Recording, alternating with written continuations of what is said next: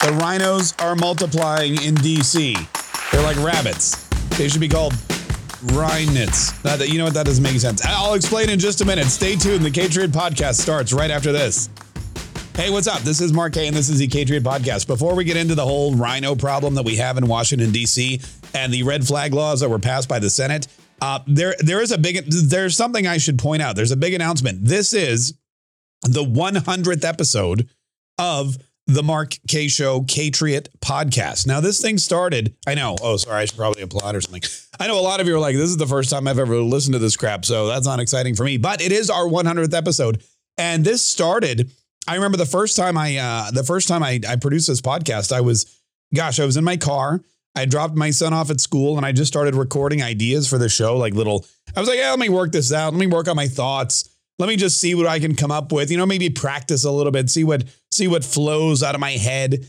And so I turned on my iPhone, I hit record, and I just started talking in the car, and the audio quality was horrible. There was wind noise, and I think I cut somebody off and they honked me, and I may have cursed at that. I don't even remember. You can go back and listen to it if you want. And then it was like maybe 5 minutes, six, I don't even know. And then I put it up online, and, a couple people listened to it.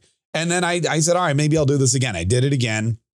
After a while, I got dozens of people listening. So I thought, all right, this is something people are interested in. It's helping me with the show. It's helping me prep and plan. So what I'm going to do is I'm going to up my game a little bit. And I bought, instead of an iPhone, I bought a recording device. And I thought that would cut through some of the noise, make it a little easier. However, recording in the car, still a little cumbersome, still didn't give me the best audio quality. So I just started coming into work earlier and recording the podcast. Then I bought a microphone. Then I bought like another microphone. Then I said, screw this. And we upgraded to this amazing platform. And we've done everything we can to make this an actual legitimate podcast. And now we've got thousands and thousands of people listening to this thing every single day, and we appreciate all of you. We're getting reviews. We're getting stars in the App Store. We could always use more of both of those. So if you're listening on Apple iTunes or Google Play or whatever, wherever you can give a review or subscribe, both of those things just continue to help us grow. So as we look forward to the 200th episode, we'll look back and we'll say, hey, here's where we were 100 episodes ago.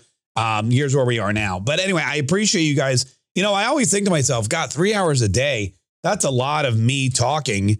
People must be sick of it. Then there's the videos that are posted on Facebook. And now we've got locals and Twitter. I mean, I'm all over the place, it feels like. But no, you guys still want more. You just want every last ounce of me you can squeeze from my body. Well, I'm here. Squeeze me and I will squeeze me and I will just deliver my juice. This is a horrible metaphor. I'll just keep giving you great content. I'll leave it at that. Anyway. All right. So big things going on today. We didn't talk a lot yesterday because it was whatever you want Wednesday on the show about the rhinos in the Senate. But Tucker Carlson went off on them last night.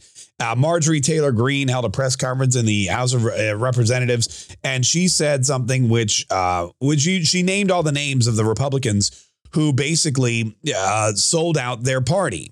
Republicans like John Cornyn and Lindsey Graham and Mitt Romney and Bill Cassidy in Louisiana. These are the people that, again, when you talk about rhinos, when Eric Greitens talks about rhino hunting, these are the people he's talking about. There are a handful of Republicans, and the number seems to be growing every single day, who just don't want to support the people who put them in power. They're angry. They think they know better. They hate Donald Trump, and they're going to use their power and their position to ignore the will of the people who put them in place and just, assert their own dominance, do what they think is right. And unfortunately, what they think is right is what the Democrats think is right. And, we have a motto. In fact, hang on, I'm going to walk over. Let me go get my K-Patriot Pod manifesto. Hang on, I'm back. I usually leave it right here on the desk, but I had to clean up. So if you have not yet downloaded the K-Patriot Manifesto, it's free to do. You go to markk.com, markky.com, and you can download it. And it's basically 7 ways to stop the lunatic left and have fun doing it. But we have a couple of mottos. And one of the mottos we have is, if the left is happy, you shouldn't be. One of the most common questions I get is, how do I know if we're winning as conservatives? It's a fair question. I mean, if you've got a lifelong goal, how do you know if you're accomplishing it? Well, saving the republic isn't like winning a bake-off or playing blackjack or buying your first home. It's tough sometimes to know that your efforts are paying off. That's why we have this very simple litmus test. If the left is happy, you shouldn't be. Well, the left is very happy today. They're happy because they got their red flag laws. They're happy because they can limit gun ownership to law-abiding citizens. They're happy because they were able to chip away at the Constitution of the United States. And they're even happier because they got 14 Republicans to jump on in and do it with them. For one of them is like, hey, now that we got gun control under wraps, let's go after amnesty. Let's do it. John Cornyn from Texas, the minute they passed this ridiculous law, started talking about amnesty. Lindsey Graham, we know, is a big fan of amnesty. There's Mitt Romney probably is also a big fan of amnesty. There's a lot of Republicans out there who are just willing to jump into bed with Democrats on a lot of these issues. And Mitch McConnell is right up there as well. Now, the people of Kentucky are not fans of red flag laws or this kind of legislation. I know that because I've seen their voting record when it comes to the president. They elected Rand Paul. I see the polls. They're more libertarian than Mitch McConnell is. Mitch McConnell is an abuser of power. He's somebody who's been in Washington, D.C. so long that he believes he knows what's right, and he no longer has to answer to his constituents. And unfortunately, he's going to be there for a while longer. In fact, you'll notice that the majority of these people who voted in favor of Democrats or voted with the Democrats on this gun control legislation to limit your ability to buy a gun if a court or a doctor deems you unfit, which is, by the way, an amalgamous, very vague term. If that happens, or when that happens, now that it will happen, you're looking at the usual suspects, and they are either senators who believe they are going to be around for a long time because they just got reelected, Bill Cassidy among them, Mitch McConnell, or they are senators who are retiring, like Roy Blunt from Missouri and the other dude, what's his name, from North Carolina. These are guys and gals who believe that they're safe for a few years and that people will forget, and down the road they'll get reelected, or they're already on their way out. And the guys who are retiring, I mean, that's the other thing too. That what they're doing. What's his name in North Carolina? I'll look it up here in just a minute. Cooper? No. Yeah. No. Hang on. I got it. It's Richard Burr, pardon me. Roy Blunt and Richard Burr are both retiring. And the fact that they would repeatedly do things like, for example, Richard Burr voted to impeach Donald Trump. They voted for red flag laws. They're voting for all of these Democrat principles that are not what their voters would want, but they feel they're on their way out. And instead of respecting the people who put them in place and gave them these illustrious careers, they're spitting on them on the way out the door. They're saying, look, I got short timer's disease. I ain't going to be around that long. I've served my time, and now I'm just going to do whatever the hell I want. And that's very disrespectful to, these lame duck senators, if you will, I imagine are ticking off a lot of people back in their home states. Now, Roy Blunt, who voted for these red flag laws, ironically, the guy that's probably going to take his seat is Eric Greitens, who's been running around with a shotgun in his ad saying, I'm going rhino hunting. And apparently the biggest rhino, he's already dying. The biggest rhino that he's going to hunt first is Roy Blunt. And if he wins in Missouri, which odds are he will, it's going to send a clear signal to all the other rhinos. It's going to send a clear signal to all the other Republicans in name only. Marjorie Taylor Greene, who arguably is one of the most powerful women now in the House of Representatives, probably one of the most powerful people. She held a press conference and she called everybody out by name, and she threw down the gauntlet. She said, we have to do better as Republicans. It's not. And this is the thing. This is the problem. When it comes to the Constitution, when it comes to your right to bear arms, when it comes to taking rights away from Americans, there are no shades of gray. That's the problem. People think, we have to, you didn't get everything you wanted. We didn't get everything we wanted. That's compromise. That's not compromise. When it comes to the Constitution, there's no compromise. You have to look at the Constitution and say, here's what it guarantees. Okay. So we are going to protect those rights. We can compromise on other things, but we're not going to take away the fundamental rights of the Second Amendment or the First Amendment or any of them.